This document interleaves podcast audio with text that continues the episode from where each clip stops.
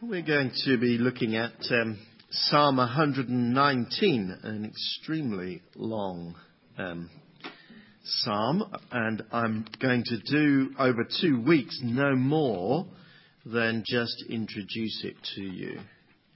Um, but I hope it will serve us well by way of introduction, at least, even if we can't mine its treasures.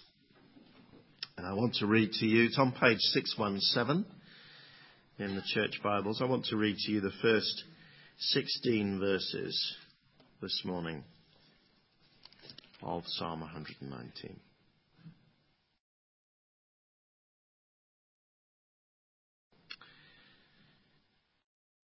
Blessed are those whose ways are blameless, who walk according to the law of the Lord.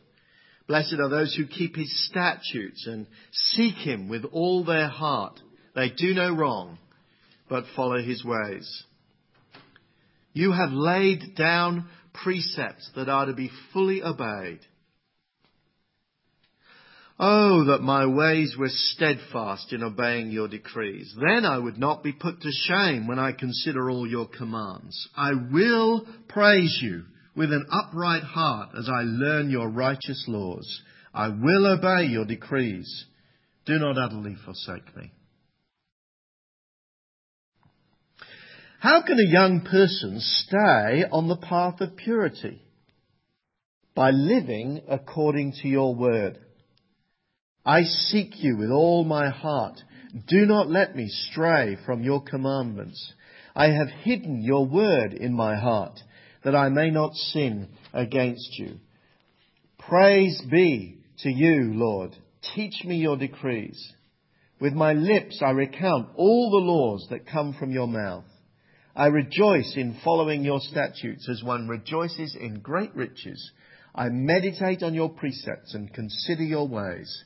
I delight in your decrees. I will not neglect your word well, I don't think you could have missed it. Um, the raison d'etre for this little series is that uh, it's the 400th anniversary of the publication of the King James Version of the Bible. There's uh, an exhibition at the Bodleian entitled Manifold Greatness, and uh, I have to confess, I meant to, and I still haven't got to it, but it has uh, really good uh, reports of it. I think it's on until October, so you've got some you've got some time to go yet. Um, everybody is celebrating what has been one of the most important events in the history of the English speaking people the translation of the Bible into English. Actually, before the uh, publication of the King James Version, um, there were other translations. Uh, a man called John Wycliffe, Miles Coverdale, and most especially, um, most famously, William Tyndale. They all uh, translated the Bible, some of them in uh, enormous opposition. Tyndale was martyred for his stated desire that every ploughboy should have access to the Word of God in his own language. Uh, Emily was saying right at, right at the beginning there, that there were um, really difficult circumstances for people who wanted to be able to read the Bible just a few hundred years ago in this country. But in many ways, all of that changed and that, that, that became um, uh, synthesized in one moment in 1611 when James I of England published an official, authorized translation of the scriptures and required it actually to be read in the churches. Before then, uh, churches have been very varied in their practice, and many people would have never heard a word of the Bible read in English to them. The King James Version finally enabled everyone to read, or at least to hear, because not everyone could read, to hear the Bible for themselves. And there's been an absolute torrent of books and programs and uh, so on celebrating the, that anniversary. Actually, one of the most interesting of those is a contribution um, made by um, Melvyn Bragg. He did a, um, a, television piece and he's written a book it, which he has entitled Book of Books. Actually, um, he admits that he was completely startled by the um, influence for good that the King James Version has had in British and, and the English speaking, in Britain, the English speaking world. He wrote an article elsewhere, actually provocatively entitled, My First Steps Back on the Road to Faith. And he said in that article that he can't yet bring himself to believe in the central supernatural claims of the Bible, but he found himself, as he researched the influence of the Bible, and especially the King James Version, he found himself unable to resist the sense that it was the most powerful book in the whole history of the world. He describes in, uh, in his book how it was central for the flourishing of science in modern times, for the development of a, a modern legal system, for, for the development of modern democracy, for the abolition of slavery, for the creation of great literature, and on and on it goes. He uh, says it is the book of books, the most significant uh, book that has ever been published in the English language. And I think most people who researched it consider that his case to be unanswerable. Whatever you think of the Bible, um, whether you hate it or love it, uh, you cannot deny that it has shaped the English speaking world for good. From the founding of the Bank of England to the founding of the RSPCA, it was believers who read their Bibles who set out to do those good things. From the development of modern democracy to the development of laws of toleration, it was people who pored over their Bibles who developed those things. So it's good for us to celebrate it. But I, I want particularly to home in on one thing this week and next. One really important thing and one really shocking thing, in fact. The shocking thing is that today, even Christians don't read their Bibles. Now that's astonishing, really, isn't it? When you see that even those outside of the church recognize it to be um, an extraordinary significant book. And we, uh, and we in our confession say that we believe the word of God, and yet actually believers don't read their Bibles. Or at least not as much as um, they, they wish they would, perhaps a recent Bible Society survey of churchgoers in England and Wales, only 16% uh, read their Bibles daily. Actually, only one in four managed to read it more often than not. And one third of regular churchgoers never read it at all outside of hearing it in church. Now, it wasn't selected towards evangelicals. I hope that a church such as ours which places the Bible centrally, doesn't have statistics as bad as that. But actually, I'm not 100% confident. Actually, perhaps you're sitting there feeling some relief that you're not the, not, not the only one. As James said at the beginning, you know, we all try to read our Bibles every day. I'm sure uh, a significant proportion of hearts just slumped and thought, you know, I'm a failure amongst these people. Perhaps it's a bit of a relief to find that an awful lot of people are uh, also not reading their Bibles regularly. Well, relief as it may be, let me give you another statistic. Another survey suggested that those who read their Bibles regularly, not, not every day, actually, at least four times a week, amongst those who read their Bibles at least four times a week.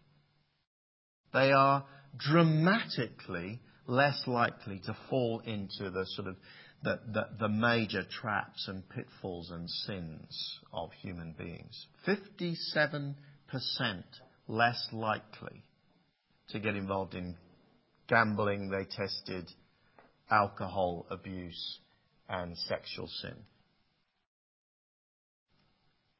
So what that's saying is that those who don't read their Bibles regularly, whatever they claim to believe, actually whatever their church attendance is, they are leaving themselves wide open to all sorts of things that can come in and deeply damage their lives. Interestingly, the same uh, research showed that reading it the odd time, once or twice a week, had no particularly beneficial effect over not reading it at all for Christians. What really makes a difference is reading it more often than not.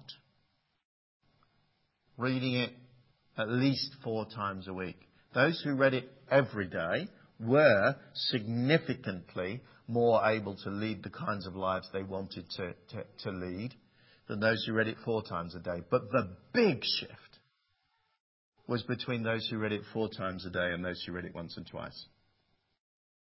They, they were um, in a completely different world, those people. Regular, disciplined Bible reading has a significant positive effect on your life. It really does. And we have a vision as a church to equip people for lives of Christ honoring service. That's what it says in our, in our vision statement. And as I looked at those statistics and considered it, I realized that if we are not equipping people to become regular, personal Bible readers, then whatever other good things we do, support you in the life of the church, give you gift, uh, give you, give you skills, deepen your understanding, all sorts of things, whatever else we do, if you are not going home and reading your Bible more often than not, then, then we have done you a disservice. We have not equipped you for lives of Christ honoring service. Indeed, the prospects are not good for you walking the rest of your life as believers of reasonable stature. So I come to Psalm 119 and to this 400th anniversary of the reading of the King James with those things ringing in my ears and in my mind. Disciplined reading of God's Word combined with with, with, with practical obedience uh, on a daily basis is truly life transforming.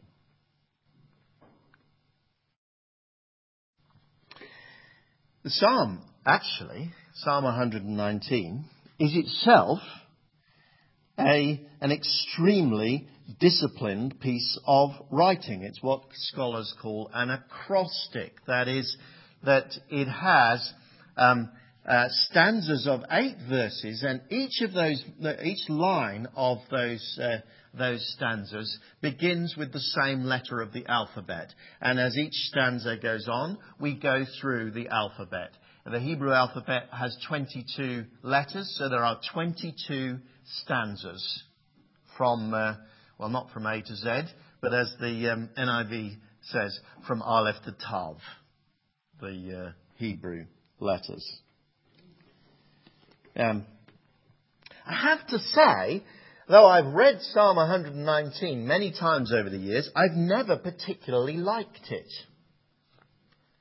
It's, it's sort of hyper disciplined in its form, but I always felt it was never very clear in what it wanted to uh, say, except for a few some broad generalities. And sometimes it positively comes across as priggish. Verse 100, I have more understanding than my elders, says, uh, uh, says the writer. And, um, even before I was an elder. I didn't particularly like that. Um, as my boys um, would put it, he, he's just too up himself, this, uh, this, this writer. So in 30 years, actually, I've not really studied Psalm 119. But uh, I felt it was time that I came to it, and I found much more than I imagined. In fact, much more than we can look at over uh, over two weeks. Next week, we're going to, to, to see something very, very important uh, about this psalm.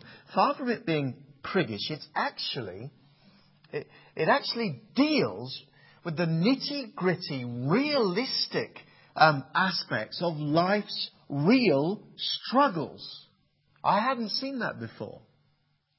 I deal with people all the time who are struggling in all sorts of issues in life, struggling to believe God, struggling in their faith, struggling to be obedient. And, and there it is in the psalm. In fact, when, next week we're going to see that the whole psalm is structured around the idea that life, frankly, is a struggle. It is difficult. It is tough. It is hard. And it shows us how the Word of God helps us in that, um, that difficult world. But uh, this week, we're actually going to um, just introduce ourselves to the psalm with one single thought, which is there in verses 1 to 16 of Psalm 119. Psalm 119 says, The Word of God is the path to happiness. That's, what, that's how it begins, and that's what we need to think about. The first uh, two stanzas are actually a pair. The 22 stanzas of the whole poem roughly work as pairs all the way through. We'll see that next, next week. But the first two lines of the first stanza set the scene. Blessed are those whose ways are blameless, who walk according to the law of the Lord. Blessed are those who keep his statutes and seek him with all their heart. It's a lovely word, uh, blessed, but I, but I don't think it quite captures what the psalmist wants to say. Certainly when I read the word blessed, it conjures up either some, some sort of pious inner glow, or, or, or if I'm feeling a bit more bleak, perhaps the sort of future promise of something good, but you've got to suffer now. You know, you'll, you'll, you'll be blessed in heaven. Don't worry about that endurance. And it, I, I think it says something much more simple, which is captured by a different word. Happy. Happy are those whose ways are blameless, who walk according to the law of the Lord. Happy are those who keep his statutes and seek him with all their heart. Avoiding sin will make you happy. Godly habits will make you happy. Disciplined obedience will make you happy. Because seeking God with all our hearts makes us happy. That's what he's saying.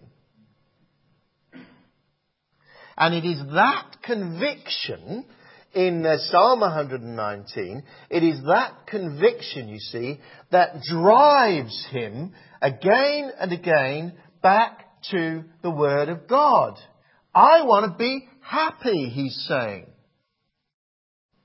So I'm going to become an eager student of the Bible. Verse 7, I will praise you with an upright heart as I learn your righteous law. You know, it, it's common for people to say, well, I know it. I know it. But we never do. There is always more to see. And we need constant reminders of it. And if we are not actually exposing ourselves regularly to uh, the Word of God, if we are not learning, as uh, uh, he puts it, your righteous laws, then we will not find that the truths of God are increasingly permeating our lives. We will not see our lives conformed more and more to the likeness of Christ, and crucially, we will not be happy. And that is actually, I think, what we just don't believe.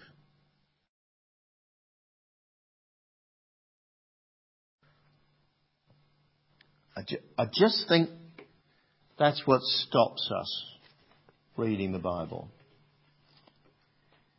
just, just doesn't seem to click.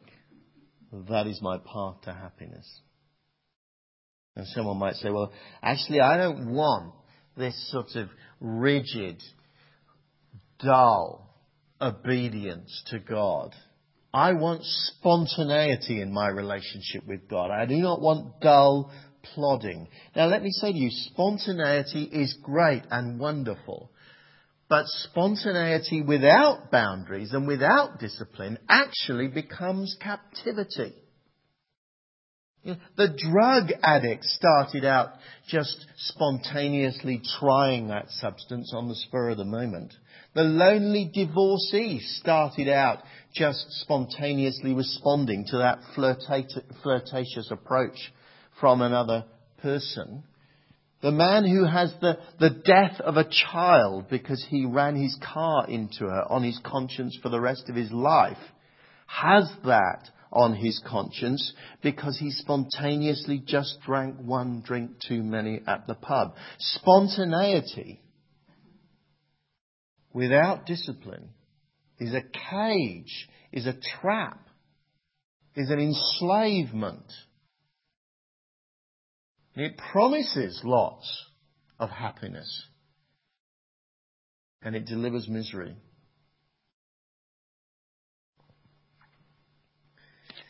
Another person, uh, perhaps a little bit more theologically literate, will say, yeah, but what I want is, uh, what I want to focus on with God is, is His grace, is His forgiveness. Surely that's the heart of the Bible.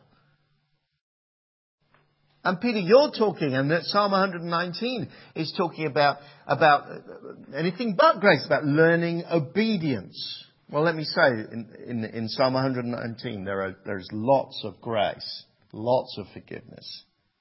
And of course, the Bible is absolutely full of grace. In fact, it is the centerpiece of Scripture.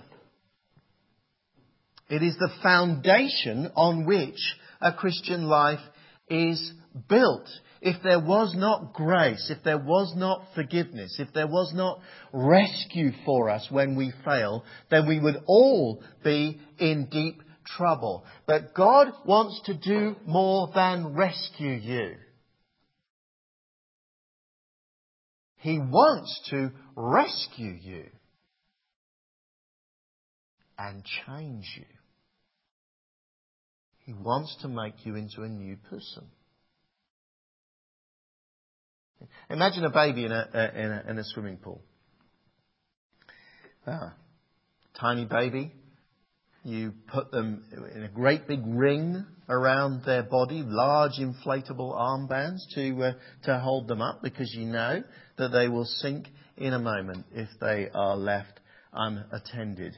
And God's grace to young, new believers is exactly like that. Yeah? It is wonderful, actually. We'd sink in a moment without God's grace. And there it is, holding us up and helping us to, uh, uh, uh, to float. But you see, like, like any good parent, God wants to teach us to swim. No, He's never going to leave our side. He may often have to step in and stop us sinking again because we will never be perfect swimmers in this fallen world.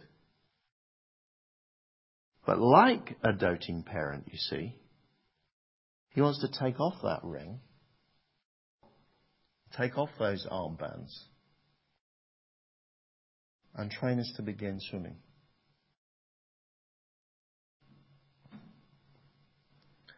And that takes discipline, practice, determination. No one ever learned to swim spontaneously. Uh, I have to say, I, too, I see too many Christians who, who frankly are just like uh, uh, oversized, great big uh, babies, festooned in their in, in, their uh, ring and their armbands, still stuck, bobbing about in the, in the baby pool, and certainly being looked after by God, and it's lovely. as they fail all the time.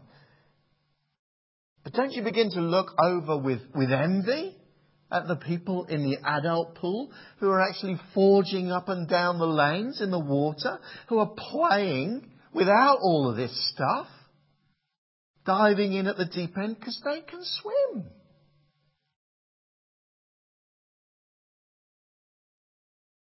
God wants to train us as people who can look after ourselves,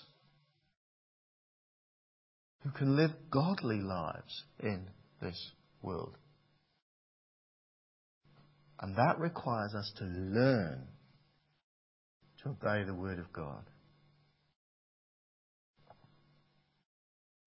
Actually, I have a feeling that a, a very big reason why people don't get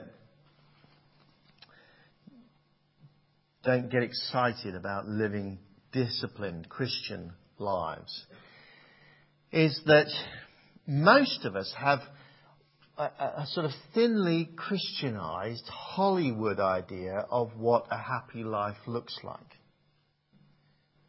You watch almost any sitcom these days, and they're, they're, they're all saying basically the same thing.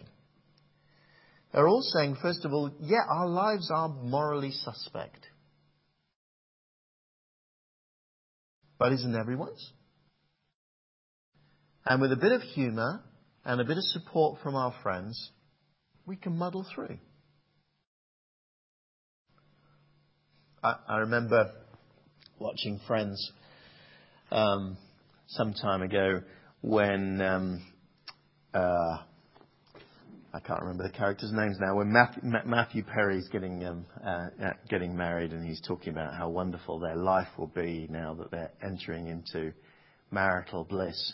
And he says, you know, we'll live together out in the countryside with a with a in a big house, and and the answer comes back, what about Joey? Um, and uh, uh, Joey can live in Joey can live in the uh, attic over the garage. It's funny, but it disguised the misery of a man like Joey who's unable to control his appetites. That he's destined to be alone. That's what they were saying. They made a joke out of it. Oh, on it goes. And you see it in uh, in Scrubs and uh, um, Friends. I've said Desperate Housewives, all of them. Very funny, but it's actually a massive show of bravado. The icons of that world endure misery. You know, Jennifer Lopez yesterday announced her third divorce and there's drug addiction and all sorts of other misery. It's a show. And yet we, we, we have an alternative vision, you see, for what a happy, or what, what Christians claim is a happy person, a sort of Darby and Joan vision, you know? Settling into a boring um, life of um, of, of, of restraint and, and modesty. And, oh, I don't want that. I'd rather have a bit of J-Lo's life for, uh, uh, for a few years and, uh, uh, and suffer the consequences later. You know, the live hard, die young, leave a good looking corpse um, uh, attitude. But that life is not actually as unattractive as the stereotype. It's actually one of real freedom where people have learned to lead a contented lives. Christians who have learned to discipline their lives are happier. You want to be happy? Read your Bible. Happy are those whose ways are blameless, who walk according to the law of the Lord.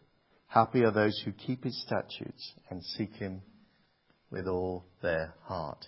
There is no claim of perfection here. I realize that priggishness is not quite as pronounced as I thought before. Look at verse 5. Oh, that my ways were steadfast in obeying your decrees. He knows that he's still got a long way to go. And that's one of the things that makes our Bible reading difficult because it brings us face to face with those things again and again and again. But there is grace, there is forgiveness, there is strength to change, and a person who faces up to their failures and does something about it is a person who grows. And he knows that there will be massive fruit that comes as he learns obedience. Verse 6 he says, Then I will not be put to shame. Then uh, verse 7, Then I will have an upright heart. Verse 7 again, Then I will praise you. He will be someone who is not actually brought to shame in public. He'll be someone who internally has a heart of integrity, not sinless, but that is dealing with his sins. And he will be someone whose life constantly turns into praise. Is that what you want? Well, I don't want to set you an impossible task this morning, but I do want to challenge you. I want to say, read your Bible more often than not. Four hits a week. It's not as good as seven, but it's dramatically better than two. Read your Bible more often than not. Let me suggest some practical things um, uh, just to think about to help you because we need help. Families. These, these are all um, um, proven from research, these things I'm going to tell you. Families that read their Bible together regularly show significant long-term benefits in their children's Bible reading habits. It's not a great surprise, but families here, do you read your Bible together as a family? Personally, keep a journal those who record their thoughts, their prayers, their responses to Bible passages are significantly more likely to keep going in reading their Bible. It's, it's, it's become the, the, a major part of what I do for myself. I, I will sketch out the main points that the passage has. I will record my response to it. I will pray, uh, uh, pray about it. I, I keep a journal because it keep, focuses my mind. Otherwise, it's just like shaving uh, uh, in the morning. You do it without thinking and you go away and forget. Again, those who keep journals, they reap the benefits. Have a reading plan. Some people get um, terrified of, uh, uh of them, and they can be ter- terrible masters, but they are useful. Perhaps set yourself a reading plan. Over the years, I've often had a project on the go. There's something in the Bible I want to understand. That probably means I need to read that Bible book reasonably carefully and uh, that one and think about it and perhaps I'll find a Christian book to, uh, uh, to, to think about it on. And I will do that over the next however long the project is, three months, year. I've got one project that's been going 10 years now. Um, I'm slowly getting there, I think. Um, uh, but have a project, something that bugs you. You want to get some better understanding on. Make a plan to do something about it. Use study notes. Um, again, people who have study notes, the advantage of those is they're usually undated, so you can be guilt free if you start slipping back, but they find them enormously beneficial. There are lots on the market. Use study notes. Read in the morning. Now, here's an interesting statistic. Um, well, you may not be very surprised about it. Those who read their Bibles in the morning are massively more likely to be regular Bible readers. It's just the way overwhelmingly uh, life works. If you leave it later in the day, it tends to get pushed out. I know not everyone can. I know some people are are owls and not uh, uh, larks like me. But perhaps part of it is actually just going to bed a bit earlier so that you can get up and read your Bible. Reading it in the morning has significant benefits, so the researchers say. Belong to a small group. Belong to a, um, a little accountability group where you will discuss how life's going and how your Bible reading is going. Find a mentor, someone one to one perhaps, who can encourage you and, uh, and, and help you to grow. People whose personal reading is also matched by, by uh, Bible reading in some social context, not just listening to sermons, but in some social context. They are massively more able to sustain regular Bible reading habits. That's one of the reasons why we have home groups. Because they are a vital support to you in the rhythm of life. If you don't belong to a home group, then sign up for one on, uh, uh, on the website. And remember the target. Four hits a week. More often than not. I'm feeding myself on God's word. I'm responding to it in prayer. I'm asking for God's help to live it out. 400 years, people in this country have had the Bible available to them to read. Sometimes it's not been easy, even in those 400 years. I used to preach in a little village church that had an old lamp. I probably told you this story before. Had an old uh, an old lamp hanging on the wall above the uh, the pulpit.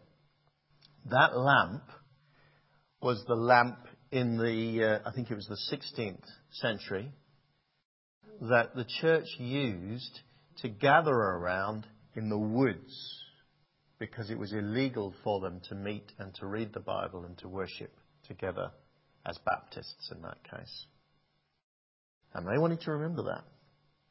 They had the privilege of gathering as a church to hear God's word in a building in public. But the people who founded the church didn't have that privilege. But still they did it.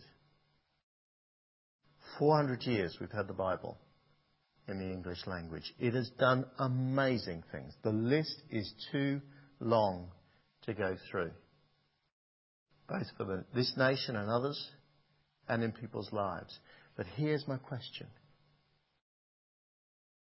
Will it do amazing things in your life? It can if you let it.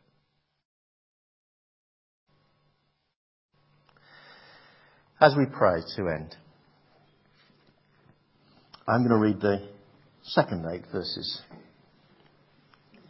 as a prayer for us. They're a prayer of commitment, and they're a prayer that reflects a heart desire to hear God's word. Because he's learned that reading and obeying God's word makes you happy. Let me read it as we pray.